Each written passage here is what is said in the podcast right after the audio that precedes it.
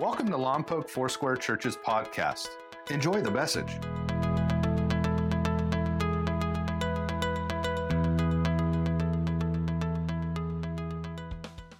We've been in the 23rd Psalm, and our theme has been We're confident in the shepherd.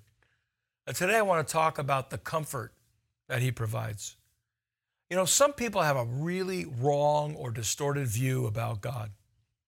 And sometimes, even with a proper view of God and a right understanding of God, when darkness comes, when the shadows come, when the valley of the shadow of death appears, when wave after wave of tough situations come at us, we can begin to change our view of God, questioning where He is. Why doesn't He heal? How come He doesn't answer the prayer that we asked the way we asked it? There's an amazing phrase about the character and the heart of God, one that we should never forget, no matter what the situation is. And I want you to lean in and catch this from 2 Corinthians chapter 1 verses 3 to 5. Blessed be the God and Father of our Lord Jesus Christ, the Father of mercies and the God of all comfort. I mean, we have to pause for just a second. He is the Father of mercies. This good shepherd is the Father of mercies, and He's the God of all comfort. In the original language, that, that phrase all means, means all. But it's the fact, fact that He can distribute every kind of comfort we need for any kind and every kind of situation.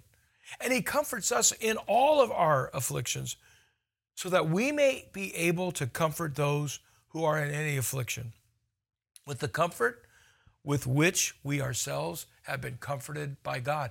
God comforts us, and then God comforts others through us. This is who He is the Father of mercies, the God of all comfort. And we see it so clearly in this little psalm, Psalm 23. The Lord is my shepherd. I shall not want. He makes me lie down in green pastures. He leads me beside quiet waters. He restores my soul. He guides me in paths of righteousness for his name's sake. And even though I walk through the valley of the shadow of death, I fear no evil, for you are with me. Your rod and your staff, they comfort me. You prepare a table before me in the presence of my enemies. You've anointed my head with oil, and my cup, it overflows. Surely goodness and loving kindness will follow me all the days of my life, and I will dwell in the house of the Lord forever. It's a really amazing psalm. There's no petition in this psalm, there's not a request, there's not a prayer. And I think this little psalm has everything you and I will ever need. Everything that we could possibly want is available to us through the Good Shepherd, and it's all here in this psalm. You'll immediately notice that the narrative mode changes. He becomes you. He is my shepherd. He makes me lie down. He restores. He leads me for his name's sake. And very abruptly, however, third person becomes second person. And David says, You are with me. David stops talking about the shepherd and begins talking to the shepherd. It's as if he's been talking about God and then the darkness comes, the valley of the shadow appears, the shadow of death, and he realized that's God. He's right there. I will fear no evil, for you are with me.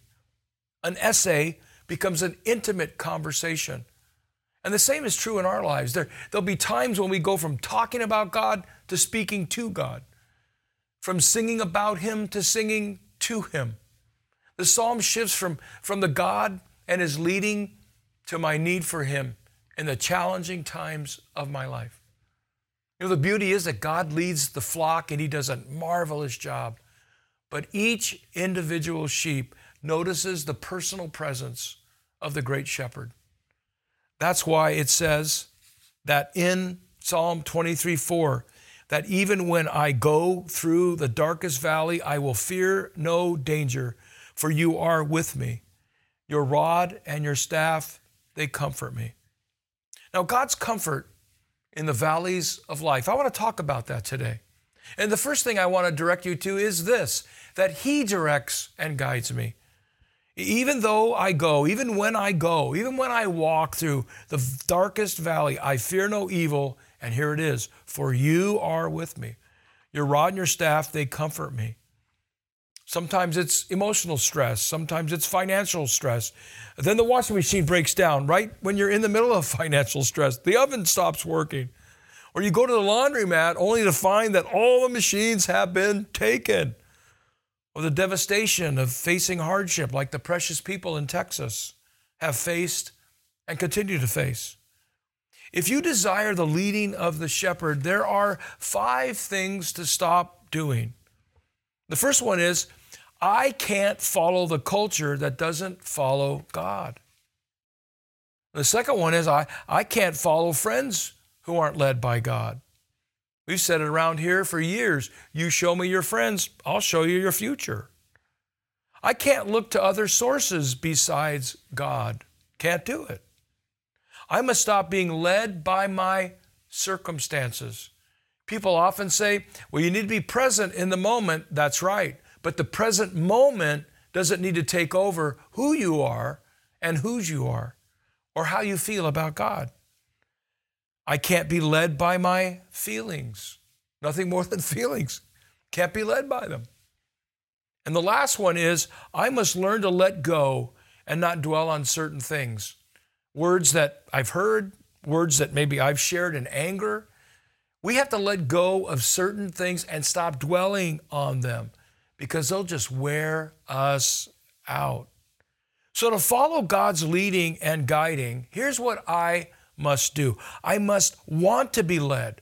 It starts with a desire that you are with me in the deepest and darkest times, and I'm following you. You lead me and guide me in paths of righteousness. There must be a desire for that.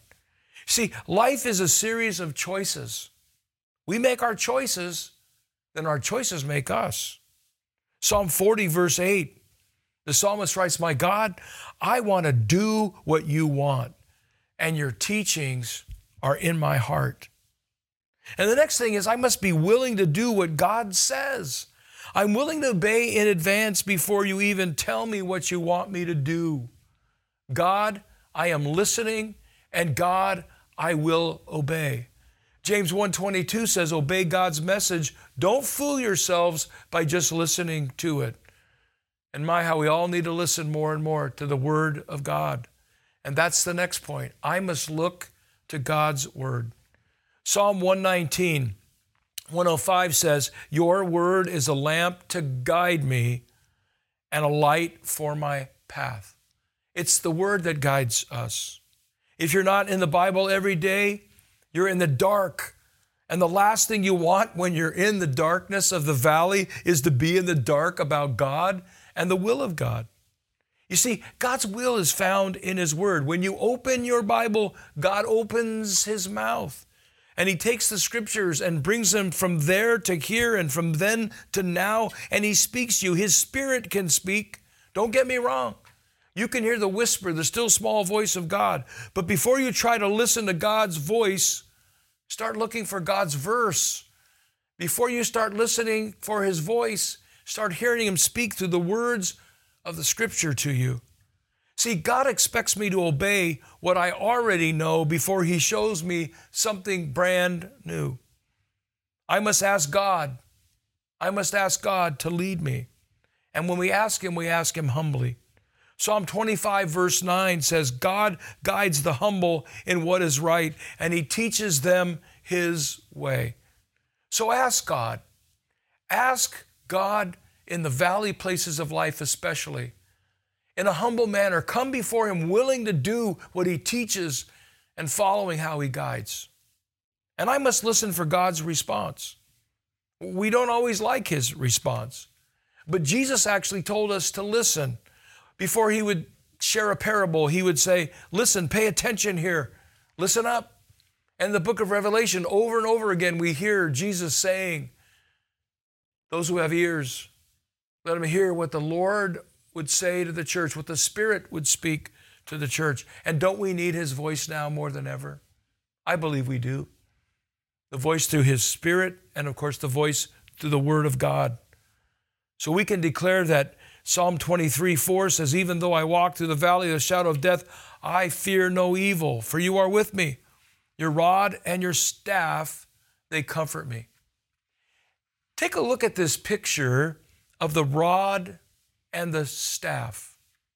The shepherd's staff is more recognizable to us. It's kind of like a long walking stick made out of wood with a crook formed at one end of it. With the length of the staff, the shepherd can reach ahead or behind him, to the side, to tap a lamb into movement away from a certain kind of direction that would cause danger or distress. A shepherd uses his staff as an instrument to gently lift a newborn lamb and lay it alongside its mother. A shepherd uses his staff to reach out and draw individual sheep to himself for closer inspection. And a shepherd uses his staff to draw individual sheep that might be shy or maybe standoffish into the unity of the community of the flock. And a shepherd uses his, his staff to guide individual sheep into a proper path. In other words, when sheep are going the wrong way, the shepherd is there. And that guidance ends up causing comfort, especially in the valley of the shadow of death. It's that last usage that best defines the staff's role to comfort us. See, the valley of the shadow of death is no place for a sheep to be exploring new paths or wandering aimlessly about. To the contrary, it's a place where a loving shepherd will keep extra close guard on the sheep to ensure that the sheep doesn't drift off course. Since death shadow is all around, dangers that we talked about even last week predators, robbers, looters, and those that would come against the sheep. And remember, you and I are called the sheep. He will lead us, He will guide us. But the big question is will we follow? Will we trust Him? Will our perception of God change in the difficult seasons? Will the perception of God change when we hear bad news or difficult news? Or will we allow Him to be the Father of mercy and the God of all comfort? Our good shepherd leads us in paths of righteousness for his name's sake. And sometimes the path of righteousness goes right through the dark valley. Notice here that there is a change from stating that God leads me to the personal nature of his leadership. Remember, it's called the valley of the shadow of death. It is not death itself in this psalm, but it can feel like it. It's a shadow, and the shadows can't hurt you. But notice this it's the second thing I want you to understand. He delivers and frees me. That is what the original text is saying. So when Psalm 23 4 says, I fear no danger, it's because of that deliverance. It's because of that freeing. And sometimes the sheep will stumble into a hole. Sometimes they'll get so enraptured with the lush green grass that they nose themselves into a thorn bush, trying to reach for more and more.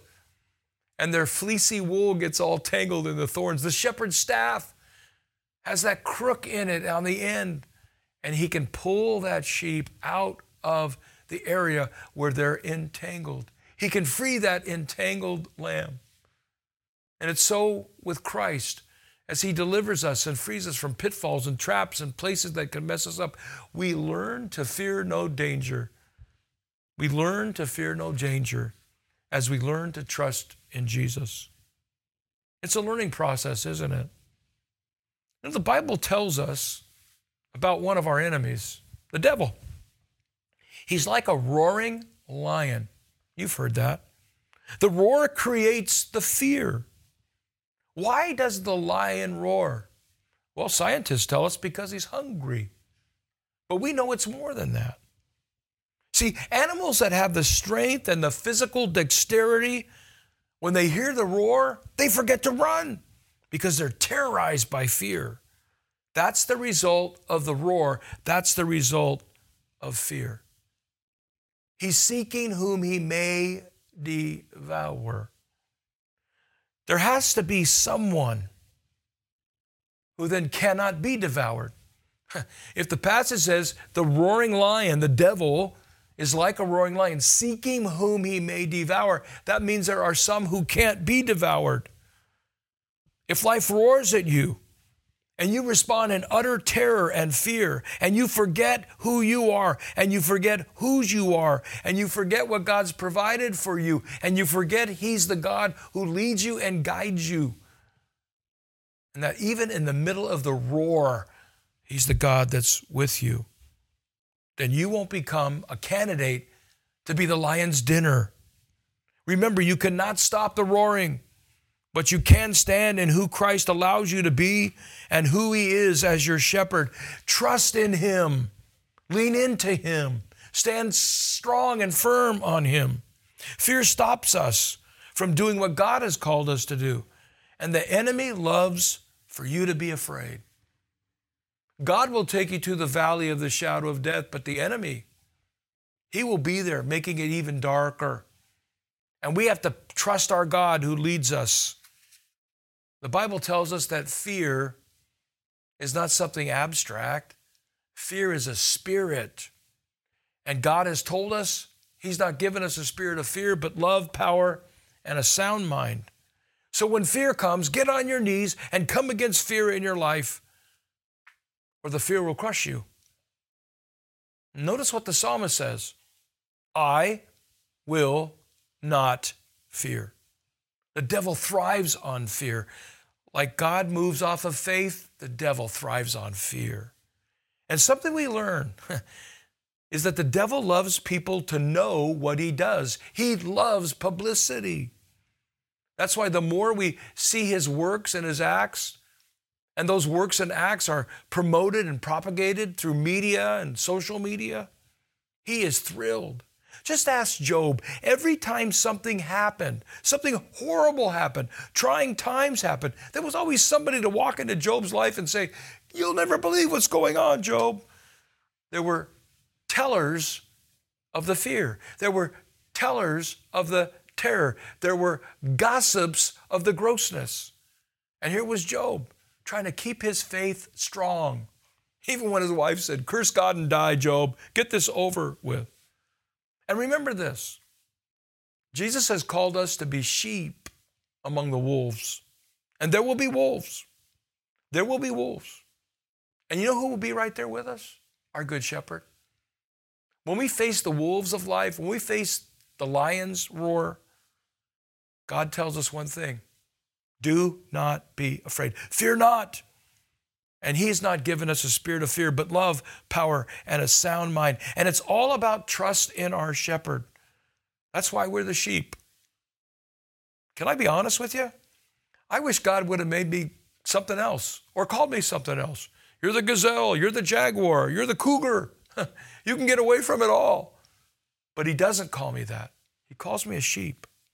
And here's the lesson I cannot determine who I am if I do not determine who God is. He proves time and time again that He will deliver me and that He will free me. Now remember, we've said this the last few weeks. You don't control things. You can try, but you can't. You can't control life. But there's one thing you can control it's your surrender to God and His ways. And that's why the next point is so powerful. He defends and protects me in the midst of the wolves, in the midst of the roar, in the midst of the difficulties and darkness. Psalm 23 4 says, Your rod and your staff, they comfort me. Again, the picture of the, the rod and staff. What do we see? Well, usually when we think of the rod and the staff, we kind of think they're the same, but each is a different instrument.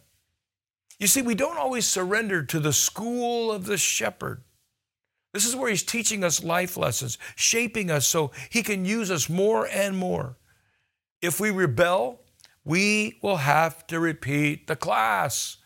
So here's my lesson to you I can save you five years of pain. Learn today what you need to learn today. Ask God what He wants to teach you through difficult seasons so you don't have to take the class over again. If you rebel and you don't pay attention and do the work in the school of the shepherd, he can pull you in with his staff. And he might even give you a poke and a prod with his rod. You see, God's rod and staff are not vindictive tools for our punishment, but loving tools for our comfort. Everything God does is good. Now, we aren't even aware of the thousands of ways that God is using his rod and his staff to ward off threats from entering into our lives. Well, he's not against us, he's for us. The shepherd's rod was about two feet in length with a knob at one end and a handle carved on the other. The knotted end might be weighted and impressed with sharp metal or stones. A skilled shepherd could use it to crush a predator's head, or he could throw it with precision at a charging attacker. To the sheep, this rod is a comfort, giving strength in the face of dangers. Again, I fear no evil. Why? Because God's got a staff to pull me away, and He's got a rod to defend for me. To the enemy, the rod's a fearful thing, a sign of power that threatens to undo the devious plan. To the enemies, this is terror. To the sheep, this is comfort. What do most people think when they think of the word comfort? What do you think of? Well, a nice blanket, a, a comforter, comforter, or, or being at ease. You see, the, the word comfort or fort has to do with fortification where he comes and he fortifies the weak. He gives strength to those that are weak. And he lifts up the lost sheep.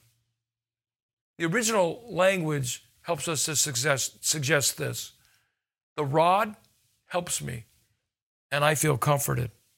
The staff directs me, and I feel assured. Comforted and assured. Do we recognize how much God is fighting for us? Do we see Jesus as a lamb who went to the cross, quiet, though dying in excruciating pain? Or do we see him as a warrior, fighting for us, our warrior king? Now, we know that sheep are danger prone. We, we get that. And we know that sheep graze and they pay little attention to their surroundings. They're, they're, they're kind of like lost. And oftentimes we wouldn't even know the danger around the corner if it wasn't for God, our good shepherd. Ever been there? Ever wandered so far that you didn't know how you got where you were? Ever started thinking things that, that took you away from sound thinking and became stinking thinking, but you were so far down the path you didn't even know how you got there? The shepherd can come with his staff and he can hoist us to safety. Predators pose a, a great danger to the sheep. Shepherds are equipped with a club shaped weapon. That's the rod. And in a world of predators, it seems we need the protection of God more than ever. You see, God often provides rescue for his people, whether from circumstances of our own making or from situations that are no fault of our own, decisions other people have made, choices other people have made. But I love this. When we worry about troubles that might come tomorrow, we steal the peace from today. God wants us to live each day abundantly, seeing all that He has for us to see and doing all that He's called us to do. Matthew 6 34. Therefore, don't worry about tomorrow, because tomorrow will worry about itself. Each day has enough trouble of its own. And the shepherd he uses the rod to beat off those external enemies while he uses that crooked staff to snatch us from harm's way. The symbol of Jesus, the sign of Jesus, the good, great shepherd. In John 10 27 and 28, he says, My sheep hear my voice. And I love this line I know them and they follow me. I give them eternal life, and they will never perish. No one will snatch them out of my hand. And, and number four, He is with me and watches over me. Psalm 23 4. For you are with me. I wonder in what areas of your life today you need to say that. For you are watching over me. See, God, you don't just watch me to see if I mess up, but you're taking care of me while I'm in the valley. You learn different lessons in the valley than you learn on the hilltop. I mean, that goes without saying. You learn different lessons of faith when things are dark as opposed to when they're light. But God leads us through the valleys of my life and your life, and He gives us comfort along the way. Think of Jesus' words in Matthew 28 20. And remember, I'm with you always to the end of the age. I'm with you. Remember, I am with you always to the end of the age. Remember, a shadow may frighten us, but it cannot hurt us. A shadow is only temporary, but the light is eternal. I want you to be able to look at God and speak to Him and say, I will not fear, for you are with me. Your rod and your staff, they comfort me. Your rod to protect me, your staff to assure me that I have you by my side. A person without Christ must go through the valleys today and tomorrow alone. Let's pray for them. And if that's you, that you're without Christ, now is the time to give your life over to Him. Because you are my shepherd, I commit my needs to you. Provide green pastures for me to lie in. Lead me beside still waters, waters I could never find on my own. Restore my soul when I am empty. Lead me in right paths for your name's sake. Be with me in danger when I walk through the valley of the shadow of death. Deliver me from evil. Help me when the lion roars. Help me when the predators come. Help me when wave after wave of darkness comes. And I know you will. You'll protect me with your rod and your staff. You'll prepare a table to feed me, even in the presence of my enemies, and the enemies will see your provision for my life. Anoint me with the oil of healing. Let me drink from the full cup of your provision. Surely goodness and mercy will follow me, and I will live with you forever. Let me ask you a question. I feel very compelled to ask it, especially this week. Do you know Christ as your Savior? Do you know this Good Shepherd? You have the ability to take advantage of the rod and the staff to give you comfort. Are you able to say, I will fear no evil? If not, you've not allowed Christ to be your Savior. And some of you may have been listening to me for weeks. Thank you so much. But the greatest thing you need to hear is about what I'm going to say. It's the greatest thing I have, my greatest possession, the greatest possession of our church. It's Jesus, our shepherd, Jesus, our Savior. And if you've never given your life it, over to Him, it may sound bizarre that Jesus could come and fill your soul. It may sound bizarre that by the power of the Holy Spirit, Jesus could do something so significant in your life that He would transform you. I, know you can't hold His hands. I know He can't physically touch you. But by the power of God, the creator of the universe, your creator, he wants to be with you. And I can guarantee you this as you believe in Jesus Christ, who died on a cross and rose again from the dead, and you confess that you need him, you're a sinner in need of a Savior, he will save you. And he will come to you, and you will sense his presence, and you will sense his power. It may sound bizarre, it may sound odd, but I'm encouraging you to give your life over to Christ. He's never disappointed anyone who has, and He wants to be your good shepherd. So, Lord, we acknowledge that we're sinners. We believe that you died on a cross and that you rose again from the dead. We all repent of our sins. And by faith, we receive you, Lord Jesus, as the Lord of our lives. You promised to save us. And so, Lord, today we believe in you because you are God and you cannot lie. I believe right now that you are my personal Lord and Savior, that all my sins are forgiven through the precious blood that you shed on the cross. And by the power of the Holy Spirit, by the power of God the Father that raised you from the dead, would you raise me up and give me eternal life? And today, life and life more abundant. I encourage you to trust in the Lord with all your heart. The Good Shepherd is with you. And when the lion roars, why don't you declare this? I will not fear because you are with me. God bless you and have a great and wonderful week. If there's anything we can do for you, please let us know how we can pray for you and serve you. God bless. We hope you enjoyed today's message. Please visit us at mylfc.com for more information about our church. Thank you so much for listening.